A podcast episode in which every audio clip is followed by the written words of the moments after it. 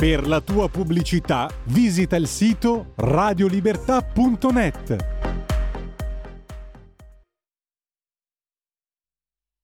In Europa è successa una cosa molto grave e molto pericolosa, solo che la maggior parte di noi non se ne è neanche accorta. La discussione pubblica, quella che sta a fondamento della democrazia e quindi la democrazia stessa, è stata fortemente limitata da una decisione della Commissione europea. Sto parlando del pacchetto che regolamenta i servizi digitali, quindi i social network, i motori di ricerca e le altre piattaforme online che vengono utilizzate ormai da tutti i cittadini per formarsi un'opinione del mondo, per capire come funzionano le cose e quindi anche per decidere come votare e in generale come partecipare alla vita pubblica, un pilastro quindi fondamentale della nostra società. L'Europa si è resa conto che le leggi che regolamentavano Internet erano vecchie di più di vent'anni e quindi ha deciso che era il momento buono per aggiornarle e questo ovviamente è un obiettivo legittimo e auspicabile. Il tempo passa e passa ancora più velocemente quando si parla di digitale. Ciò che era vero vent'anni fa non è detto che lo sia oggi. La tecnologia corre velocemente ed è naturale aspettarsi che la legge si aggiorni per stare dietro alle nuove dinamiche tecniche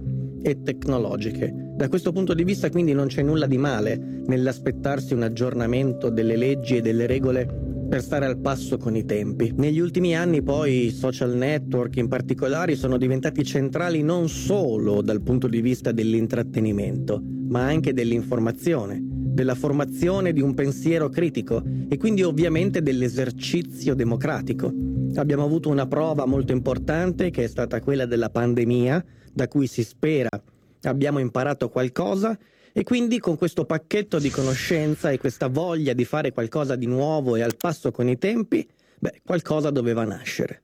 Il fatto però è che quello che è nato è qualcosa di veramente terrificante. Quello di cui vi parlo oggi va sotto il nome di DSA, Digital Services Act ed è un regolamento europeo recentemente introdotto. Un regolamento europeo significa che non deve essere recepito da tutti gli Stati membri, ma è immediatamente esecutivo così come lo potrete trovare sul sito della Commissione europea per tutti. Vale quindi per tutti gli Stati membri, senza che ci sia bisogno che questi lo recepiscano. Quello che vi sto per raccontare quindi è già in vigore ed è già a regime, tra l'altro. Quindi sta già funzionando, esattamente in questi termini. Il DSA è un provvedimento molto corposo, contiene molte indicazioni, ma l'obiettivo è chiaro, normare il mondo digitale per stare al passo con i tempi. E l'obiettivo è nobile, senza dubbio, ed è espresso inizialmente anche con una serie di parole che sono molto rassicuranti.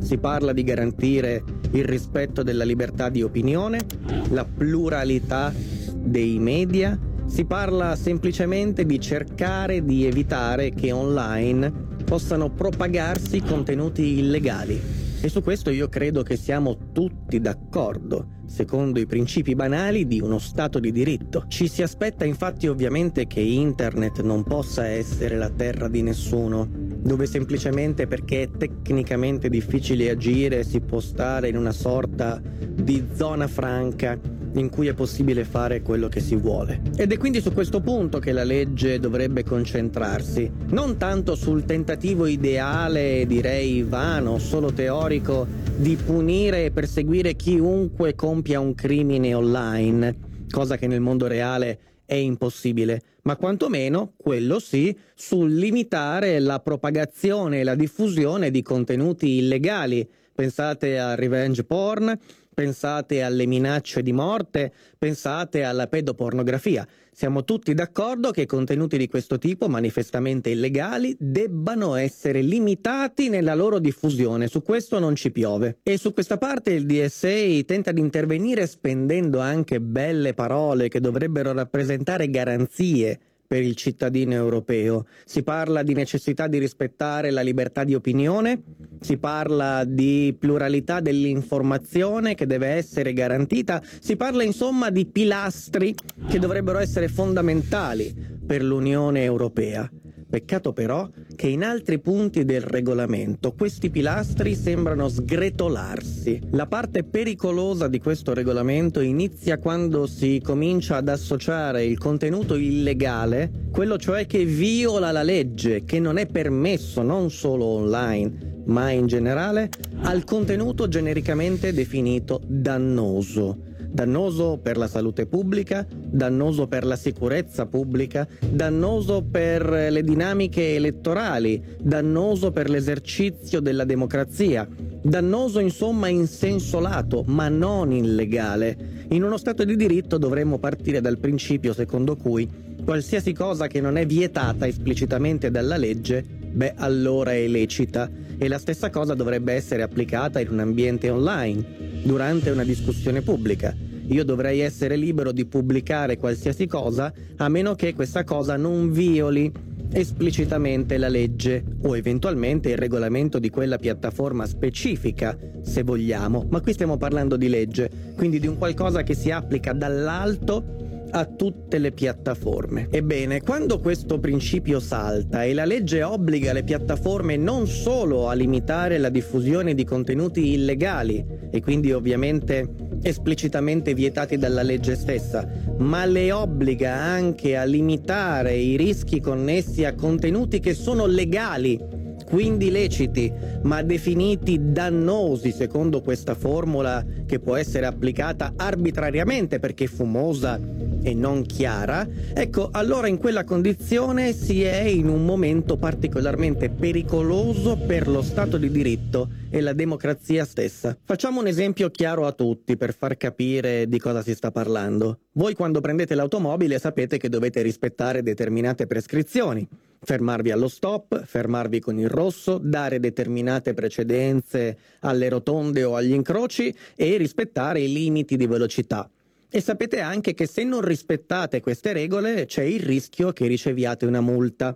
E nel momento in cui doveste ricevere una multa per una di queste regole violate, sapreste che la multa l'avete ricevuta per quella specifica regola che avete violato. Ma immaginatevi adesso un codice della strada che prevede una sola regola in più, quella cioè che permette al vigile o al poliziotto di rimandarvi a casa e obbligarvi a lasciare la macchina in garage perché anche se avete rispettato tutte le prescrizioni del codice della strada, vi siete per esempio fermati allo stop, ma lui ritiene arbitrariamente che la vostra presenza lì o il vostro modo di guidare possa rappresentare lo stesso un pericolo per voi stessi e per gli altri, e questo sulla base di criteri arbitrari che si è inventato lui, non scritti nero su bianco su un regolamento o sul codice della strada. In sostanza vi potrebbe essere vietato l'utilizzo della vostra automobile per qualsiasi ragione, senza neanche magari che quella ragione vi sia comprensibile. Ecco, non riterreste giusto un sistema del genere, sarebbe troppo rischioso dotarsi di un'automobile, di fatto non sarebbe più un vostro diritto circolare liberamente laddove non ci sono delle regole chiare che dicono cosa potete o non potete fare. Cercando di definire un po' meglio quella sensazione di ingiustizia che tutti proveremmo in un sistema del genere, potremmo dire che quella ingiustizia in realtà è figlia di un sistema che non rispetta le regole dello Stato di diritto, cioè che ci impedisce di comprendere in anticipo quali saranno gli effetti delle nostre azioni. Noi dobbiamo ricordarci infatti che la legge non è solo uno strumento repressivo che serve per colpire chi sbaglia, ma è anche uno strumento che serve per orientarsi e aiutare il cittadino a comprendere che cosa accadrà in seguito a un suo certo comportamento. La legge quindi deve essere abbastanza chiara da permetterci di capire che una cosa la possiamo fare ed è nostro diritto farla ed è nostro diritto farla senza che ci accadano conseguenze spiacevoli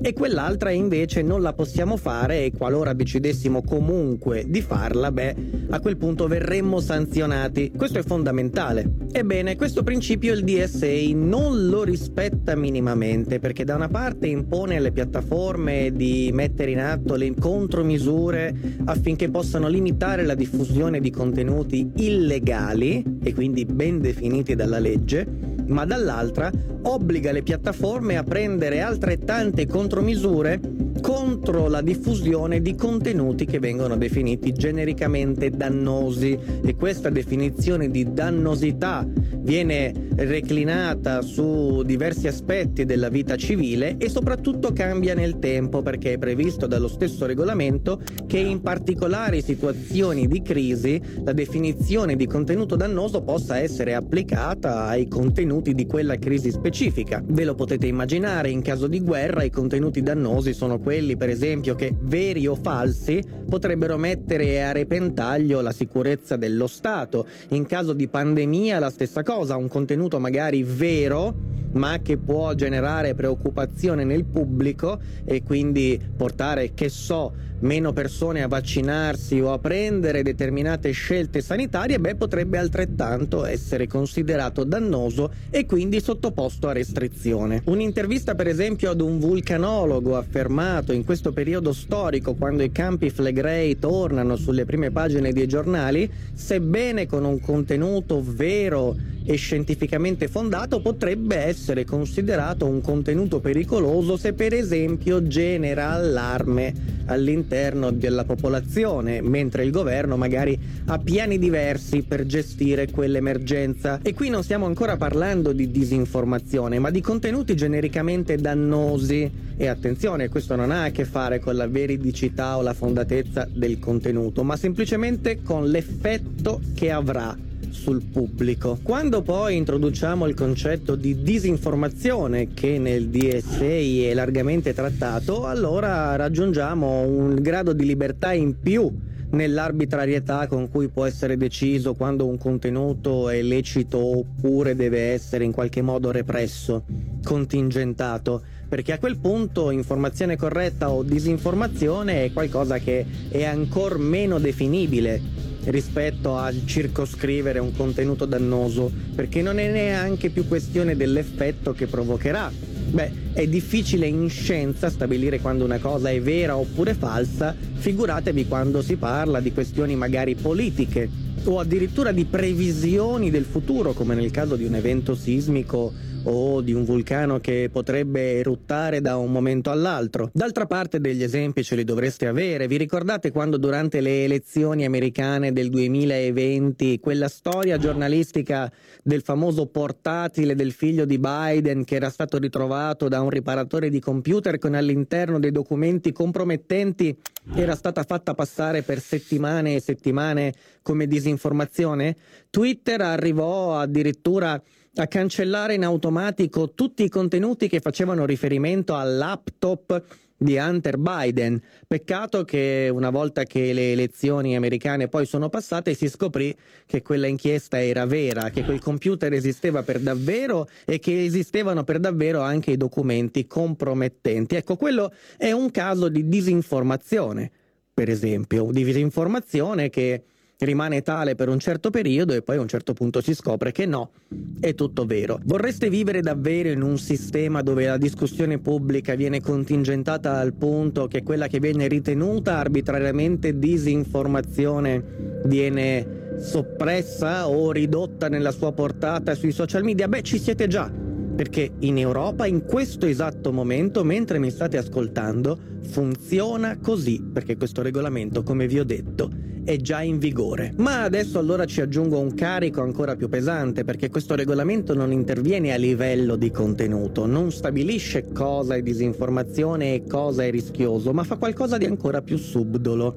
Impone alle piattaforme di verificare che rischi ci sono negli ambiti che vi ho descritto e le obbliga a prendere adeguate contromisure, anche utilizzando accordi di regolamentazione interpiattaforma o di coregolamentazione insieme alla Commissione europea, accordi che peraltro non è esplicitamente previsto debbano essere pubblici, che rendono omogenee queste misure tra le piattaforme su tutto il territorio dell'Unione europea. In altri termini il regolamento dice alle piattaforme dai, mettiamoci d'accordo in separata sede ovviamente, insieme stabiliamo cosa è il bene e cosa è il male, cosa è giusto e cosa è sbagliato, cosa è vero e cosa è falso e attenzione però, se noi vi invitiamo ad aderire ad uno di questi regolamenti e voi vi rifiutate senza un motivo valido, beh, questo potrebbe essere sufficiente per ritenervi non conformi al regolamento e quindi per subire delle multe astronomiche, perché qui è la chiave di tutto.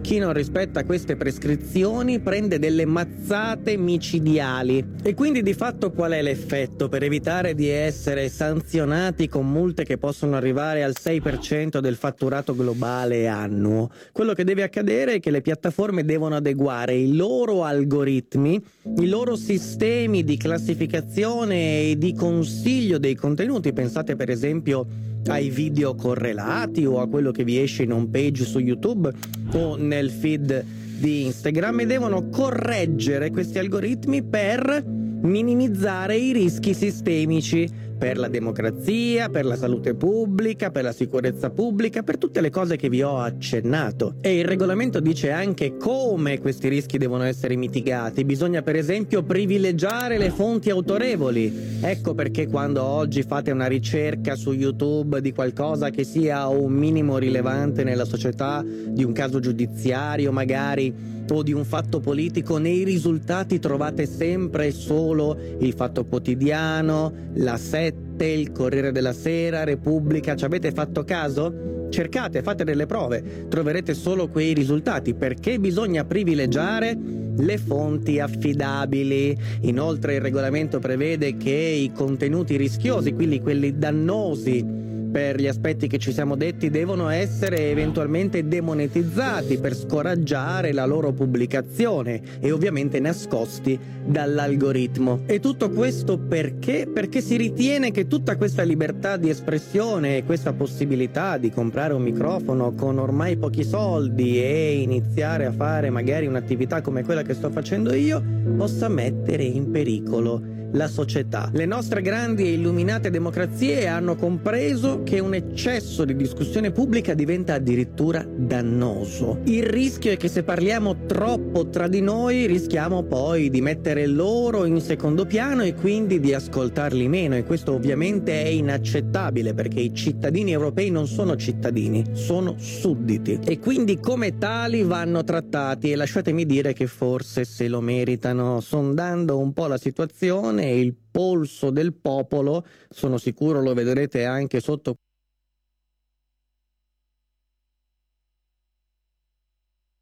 questo video nei commenti troverete molte persone che appoggiano queste limitazioni alla libertà. Non prendetevela con loro, sono persone spaventate, sono persone evidentemente con dei limiti anche culturali e quindi con pochi strumenti per leggere il mondo e in questi anni sono stati terrorizzati.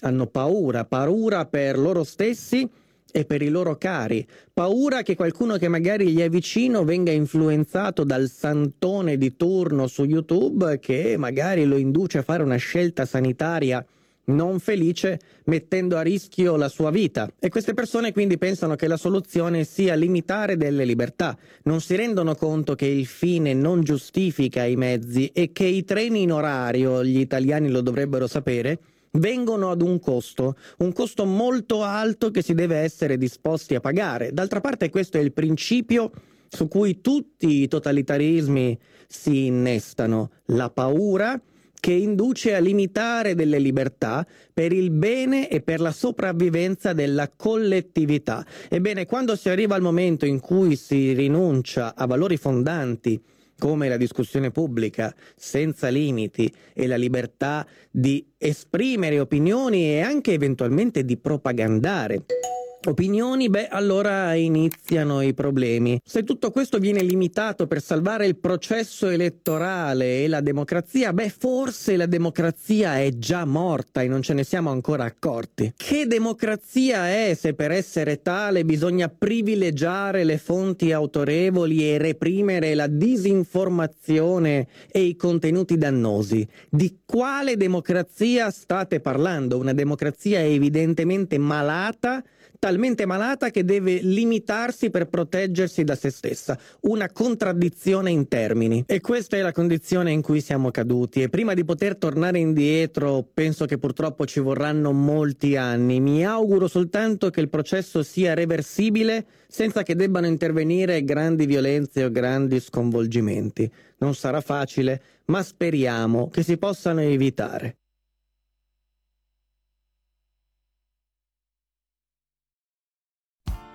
Tutte le domeniche, dalle 8 alle 10, la rassegna stampa del giorno e alcuni dei fatti principali della settimana che si è appena conclusa, con ospiti e telefonate in diretta. La domenica mattina non perdere contatto con la realtà su Radio Libertà, senza filtri né censure.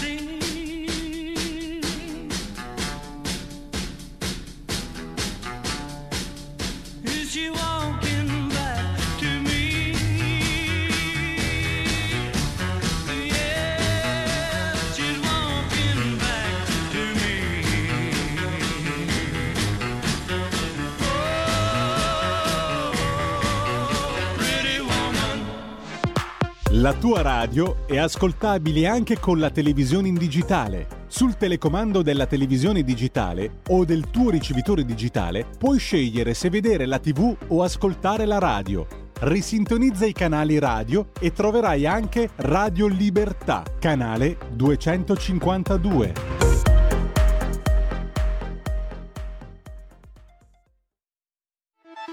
Stai ascoltando Radio Libertà la tua voce libera, senza filtri né censure, la tua radio.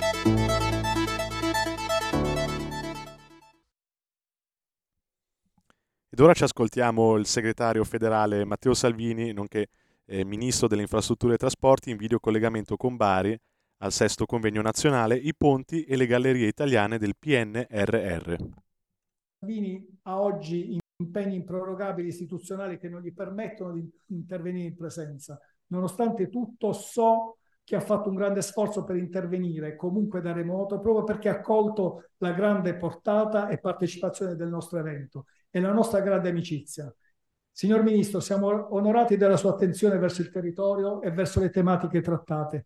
Ci dispiace che non potrà godersi di persona, seppure per un giorno, questa bellissima Puglia, che lei ben conosce e apprezza e con cui ha un legame particolare. Prego, signor Ministro. Innanzitutto grazie, sì, mi collego dall'ufficio qua a Palazzo Chigi perché fra esattamente nove minuti ho una riunione sul PNRR della durata di due ore, quindi siamo in totale attualità, noi abbiamo 159 progetti di riqualificazione urbana eh, che dobbiamo seguire passo dopo passo, qui abbiamo i eh, miliardi di euro dipendenti dal MIT, 39 esattamente miliardi di euro da investire come fondi PNRR, 23 dei quali in infrastrutture ferroviarie. Non vi rubo troppo tempo perché poi i relatori che ci saranno dopo, eh, ero pochi minuti fa nell'ufficio del Presidente del Consiglio Superiore dei Lavori Pubblici Massimo Sessa, vedo fra non molto tempo l'amministratore delegato di Ferrovie dello Stato Ferraris per fare il punto su, su PNRR, quindi eh, dal primo all'ultimo sono relatori di massima, eh, di massima valenza. Non sto Ovviamente gli uffici, come è giusto che sia per un incontro importante come quello di oggi, mi hanno stampato tutti i numeri che anche lei accennava, 840.000 chilometri di strade e autostrade, 29.000 fra gallerie, ponti eh, e quant'altro. Però eh, voglio innanzitutto augurarvi buon lavoro, buon lavoro come scuola di ingegneria e di architettura con cui abbiamo collaborato nella stesura del nuovo codice degli appalti pubblici che è entrato in vigore il primo luglio scorso non ha bloccato il sistema di appaltistica pubblica perché solo nei mesi di luglio, agosto e settembre sono stati richiesti più di 100.000 CIG eh, per 52 miliardi di corrispettivo di opere pubbliche. Quindi sentivo che anche lei accennava al principio della fiducia, è un codice degli appalti pubblici che si impronta al principio del raggiungimento del risultato e della fiducia nei confronti dei professionisti, degli amministratori locali e degli imprenditori e conto che dia buoni risultati. L'accordo con ANCE e con ANCI è ovviamente di fare il tagliando a questo nuovo codice al 31 dicembre perché non pretendiamo la perfezione, ci sarà sicuramente qualcosa da aggiornare, da accompagnare, da rimodulare, però lo faremo sicuramente con i professionisti insieme ai quali abbiamo scritto questo codice del Palti, con altri professionisti ci accingiamo a scrivere il nuovo testo unico dell'edilizia e delle costruzioni per dare una normativa unitaria, così come settimana prossima arriva finalmente nelle aule parlamentari il nuovo codice della strada. Quindi sono tre codici che necessitavano da anni, in alcuni casi da decenni, un, un aggiustamento, una revisione, ci stiamo lavorando. Eh, la sicurezza delle infrastrutture è uno dei primi temi che mi ha occupato e preoccupato quasi un anno fa, noi abbiamo giurato il 22 di ottobre, sono entrato in ufficio, ho trovato 117 opere commissariate, dalle dighe eh, alle infrastrutture stradali, autostradali, eh, ferroviarie, ai porti, e quindi evidentemente c'è un problema della norma se il commissariamento non è l'eccezione ma è la regola per bypassare problemi burocratici e da qui il nuovo codice degli appalti.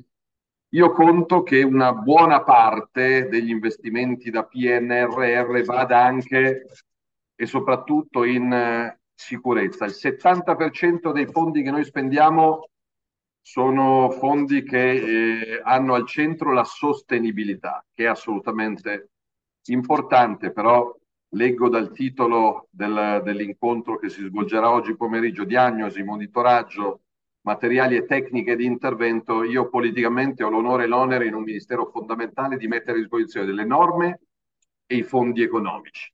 Poi ovviamente gli ingegneri fanno gli ingegneri, i geologi, i geologi e gli architetti, gli architetti. Ieri abbiamo approvato in Consiglio dei Ministri una legge di bilancio, che ovviamente adesso passerà al vaglio del Parlamento, che però copre, faccio un esempio su tanti, dopo a 52 anni dalla fondazione per legge della società Stretto di Messina, copre l'intero fabbisogno economico-finanziario nel corso degli anni dall'apertura dei cantieri che io sto lavorando perché sia realtà estate 2024 al primo treno e alla prima auto che passeranno sul ponte tra Sicilia e Calabria nell'anno 2032. Ovviamente è un'opera ingegneristicamente, architettonicamente unica nel suo genere, un ponte a campata unica di 3 eh, km e 3. Stiamo seguendo giorno per giorno, notte per notte, passo per passo l'evolversi, l'aggiornamento del progetto e devo dire che eh, per l'ingegneria italiana e per l'imprenditoria italiana penso che sarà un'occasione unica al mondo, l'opera pubblica più imponente e più ambiziosa in eh, progettazione in, eh, nel continente europeo. Ovviamente tutto deve essere fatto assolutamente a norma. Per me sono parimenti importanti le manutenzioni anche sulle, rete, sulle reti stradali. Il problema è che ovviamente noi come eh, governo, come paese, controlliamo una minima parte della rete stradale e autostradale italiana perché l'80% delle arterie sono arterie comunali, provinciali e regionali. Quindi eh, come Ministero siamo al fianco anche degli enti locali per garantire sicurezza e adeguata manutenzione. Per quello che riguarda le gallerie, io ho un contatto sostanzialmente, eh, se non quotidiano quasi, con ANAS, con ASPI, con eh, Autostrade eh, dei Fiori, con eh, Pedemontana, perché ovviamente l'Italia per la sua conformazione orografica ha il record europeo di, di gallerie e di viadotti. Stiamo investendo somme economicamente importanti, faccio un esempio su tutti, la A24, l'autostrada dei parchi, al di là dei contenziosi giuridici c'è un investimento plurimiliardario di manutenzione di, di ponti e viadotti. È importante che, che gli ordini professionali facciano loro, è importante che le università, eh, vedo che ci saranno collegati dopo di me sia il Politecnico di Bari che il Politecnico di Torino, c'è il professor Chiaia, leggevo fra gli ospiti che abbiamo, ho personalmente nominato come commissario per la Metro 2 di Torino, quindi è fondamentale questo link, questo contatto, questo percorso quotidiano. Noi ci siamo dati, e vado a chiudere, come governo l'obiettivo di durare cinque anni, perché in cinque anni per le imprese, eh, per i professionisti è possibile ipotizzare un percorso di medio termine, avere lo stesso ministro che si occupa dello stesso dossier per tutti i cinque anni della legislatura, penso che sia assolutamente importante. Noi stiamo ad esempio su un altro fronte, quello idrico, che coinvolge però l'ingegneria a tutto livello. Entro il mese di ottobre raccogliendo le richieste degli enti locali, eh, aggiorneremo per la prima volta un piano idrico nazionale per evitare di inseguire l'emergenza, la contingenza, vuoi che sia la siccità,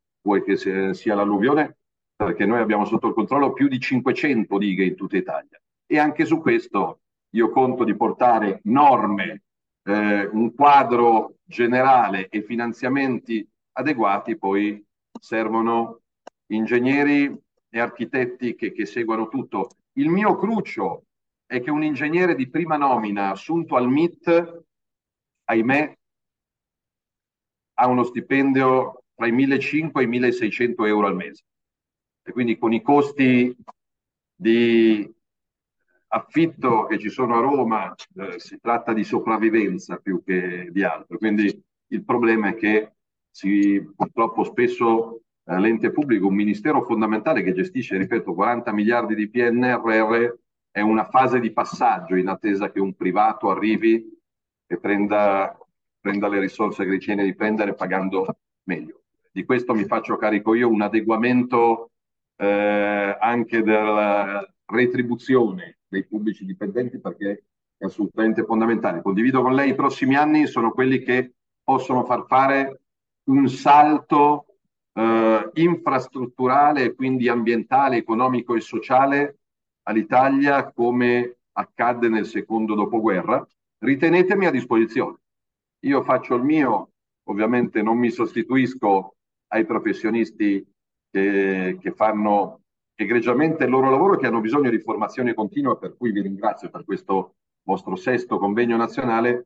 Ritenete il MIT, Ministero delle Infrastrutture e dei Trasporti, casa vostra, perché eh, ho assolutamente, il Paese ha assolutamente bisogno di voi. Noi stiamo eh, sbloccando, stiamo accelerando, stiamo lavorando per sburocratizzare, per progettare, penso all'alta velocità fino a Reggio Calabria, penso alla Napoli-Bari, che sarà una valida alternativa. A fine lavori si potrà scegliere se andare da Bari a Roma in treno o in aereo, oggi la scelta è sostanzialmente impossibile. Penso alla Maglieleuca.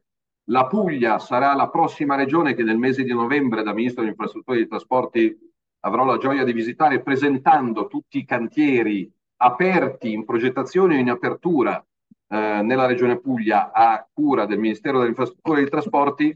Intanto vi auguro un proficuo pomeriggio di lavoro e vado nell'ufficio qua di fianco a vigilare su una buona e rapida spesa per i fondi del PNRR.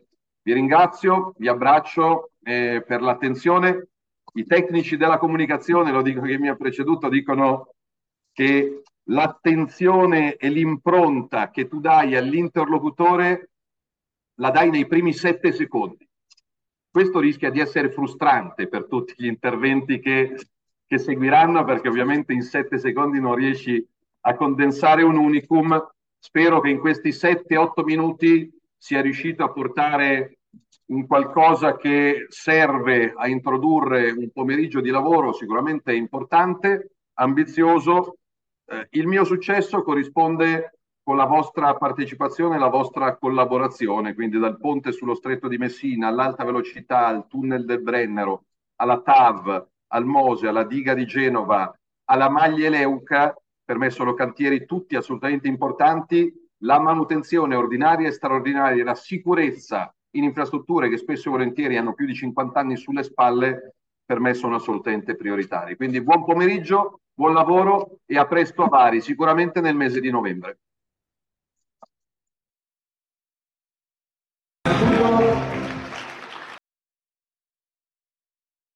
Grazie per essere qua in tanti lunedì sera dopo la giornata di lavoro, vuol dire che c'è voglia, vuol dire che l'appuntamento di domenica è importante, non sto, qua ci sono sindaci, ci sono amministratori locali e poi dove le cose vanno bene, ovviamente squadra che vince non si cambia da tutti i punti di vista. Eh, a livello nazionale e a livello locale. Però è, importante perché domenica si può scegliere se mandare un Brianzolo a Monza a fare gli interessi della Brianza, oppure prenderne uno che passava per Milano e che è convinto che la massima aspirazione dei nostri ragazzi sia di stroncarsi di carne.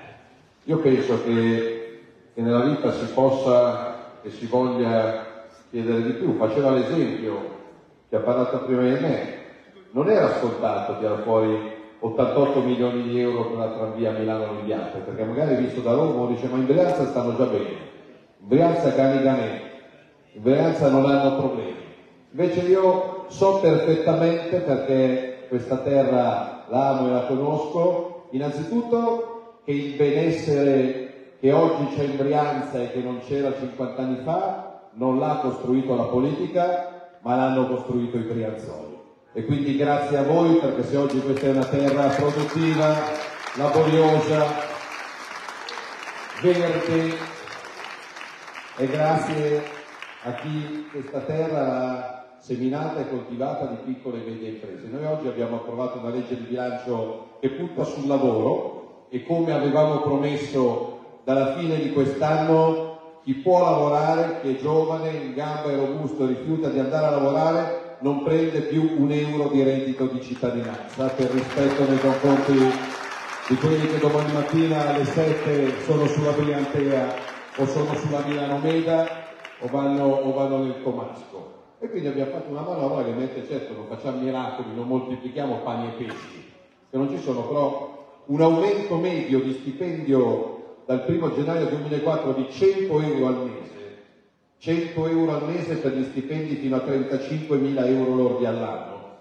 che vuol dire che se porti a casa 800, 1000, 1200, 1500, 1800, 2000 euro al mese, dal 1 gennaio hai la busta paga più pesante se porti a casa 200.000 euro all'anno, per quest'anno non riusciamo ad aiutarti, quindi ne, ripaghiamo l'anno prossimo. Abbiamo scelto di partire dagli stipendi più contenute dalle pensioni, più contenute chiedendo sacrifici agli altri. E abbiamo messo 3 miliardi sugli ospedali italiani, con l'obiettivo principale di tagliare le liste d'attesa. Modo che anche nella Lombardia, che ha una delle sanità migliori non d'Italia ed Europa, perché io ricordo a quelli che da sinistra contestano che non va mai bene niente da nessuna parte in Lombardia, noi siamo la regione italiana che cura più ammalati che arrivano dalle altre regioni d'Italia. E quindi se da tutta Italia arrivano negli ospedali Brianzoli e Lombardi, evidentemente i nostri medici, i nostri infermieri, i nostri volontari qualcosa lo fanno. Però al di là del voto, e poi cedo la parola ad Adriano, quindi è un imprenditore, è un Brianzolo, è nato qua, ha creato un'impresa qua, ha le sue passioni qua, sportive e non sportive, però stavo pensando a cosa dire venendo qua da, da Capriano, perché oggi abbiamo fatto un bellissimo incontro a Lissone dove c'era una marea di gente, una marea di ragazzi che, che ci hanno sostenuto e dato una pacca sulla spalla, poi a Concorrezzo c'era, c'era tanta, tanta gente. Eh, mi, ha, mi ha colpito però il fatto che il voto di domenica è un voto di Bovisio, di Lentate, di Lazzate, di Monza, di Arcore, perché noi votiamo anche per riconoscenza a quel grande Brianzolo che si chiama Silvio Berlusconi. Quindi abbiamo un dovere morale in più.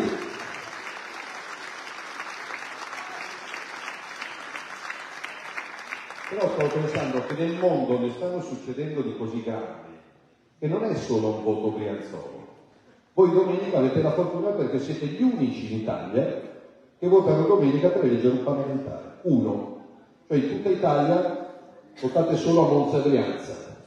Però se stasera tornate a casa e domani mattina il primo servizio al telegiornale, il primo servizio alla radio o l'apertura di qualunque giornale non arriva da Bovisio ma arriva da Bruxelles, dove un tizio stasera intorno alle nove ha imbracciato un Kalashnikov e gridando Allah è grande ha ucciso tre persone a caso che passeggiavano per Bruxelles, dicendo che doveva vendicarsi nel nome di Allah e dell'Islam. Questo viene dopo le immagini che arrivano da Israele, con i bambini decapitati e le ragazze incinte e sgozzate, e uno magari dice, sai, sono purtroppo abituato alla guerra tra Ucraina e Russia, l'ISIS, gli attentati, quindi sì, mi spiace, hanno ucciso i terroristi islamici 50 bambini, questo qua andava in giro per Bruxelles, ma come quell'altro che ha ucciso in Francia settimana scorsa un professore di scuola di 50 anni, perché un altro malato di mente islamica è andato a scuola col coltello, il professore di 50 anni che lascia moglie e tre figlie per difendere i ragazzini si è messo di mezzo lui. Ed è stato l'ultimo gesto. Ha compiuto, ma come i tre stasera erano tre tifosi svedesi che erano lì per vedere una partita di calcio. Invece di andare allo stadio hanno incontrato un delinquente che li ha battuti a fucilate. Uno dice sì a me spiace però io sto a visto, io sto a Limbiate, io sto a Lazzati, io sto a Milano, non è un problema mio. Io ho visto le manifestazioni di questo fine settimana, migliaia di persone, molte con la testa imbacuccata, con i foulard, i veli, in giro per Milano, per Firenze, ho visto le strade di Londra, ho visto le strade di Parigi, ho visto ragazzine, le cosiddette di seconda generazione, quindi che dovrebbero essere qua ben integrate, la mamma e il papà lavorano, va a scuola, porto rispetto, strage di bambini. Quindi il voto di domenica per me può e deve essere un segnale non solo Brianzolo per i Brianzoli, la scelta, perché poi il parlamentare deve rappresentare il territorio. Cioè, quindi se i Brianzoli eleggono un Brianzolo che va a Roma a fare l'interesse dei Brianzoli, non fanno una roba geniale, fanno una roba normale, tendenzialmente. Se i Brianzoli scelgono uno che arriva dall'altra parte del mondo, che poi va a Roma e la Brianza manco sa dove comincia e dove finisce, è un problema. Però c'è un qualcosa di più e devo dire che noi come governo e come Lega ce la stiamo mettendo tutta. Eh, io lo dicevo oggi a un giornalista, noi in questa manovra economica abbiamo messo dei soldi per pagare di più e meglio le forze dell'ordine, per assumere un po' di poliziotti, un po' di carabinieri in più, per pagare gli straordinari, perché un poliziotto di prima assunzione, un'ora di straordinario, gli vengono in tasca 6 euro. 6 euro probabilmente manco il ragazzo che con Globo ti porta la pizza di sabato sera a Monza e ci ha 6 euro. Però c'è bisogno del popolo, perché fino a che è Salvini che fa la battaglia contro l'immigrazione clandestina e il terrorismo islamico, ah beh dai, sono quelli là della Lega, Salvini, che là le ha processo perché ha bloccato gli sbarchi. Io torno in un'aula di tribunale venerdì 24 novembre e poi il primo dicembre e poi ancora il 22 dicembre, per almeno un altro anno. Tutti i venerdì, due volte al mese, vado a processo per sequestro di persona e ci vado a testa alta e con orgoglio, perché difendere i confini di un paese è un dovere di ogni cittadino. Però non bisogna lasciarlo solo alla politica questo, questo lavoro qua.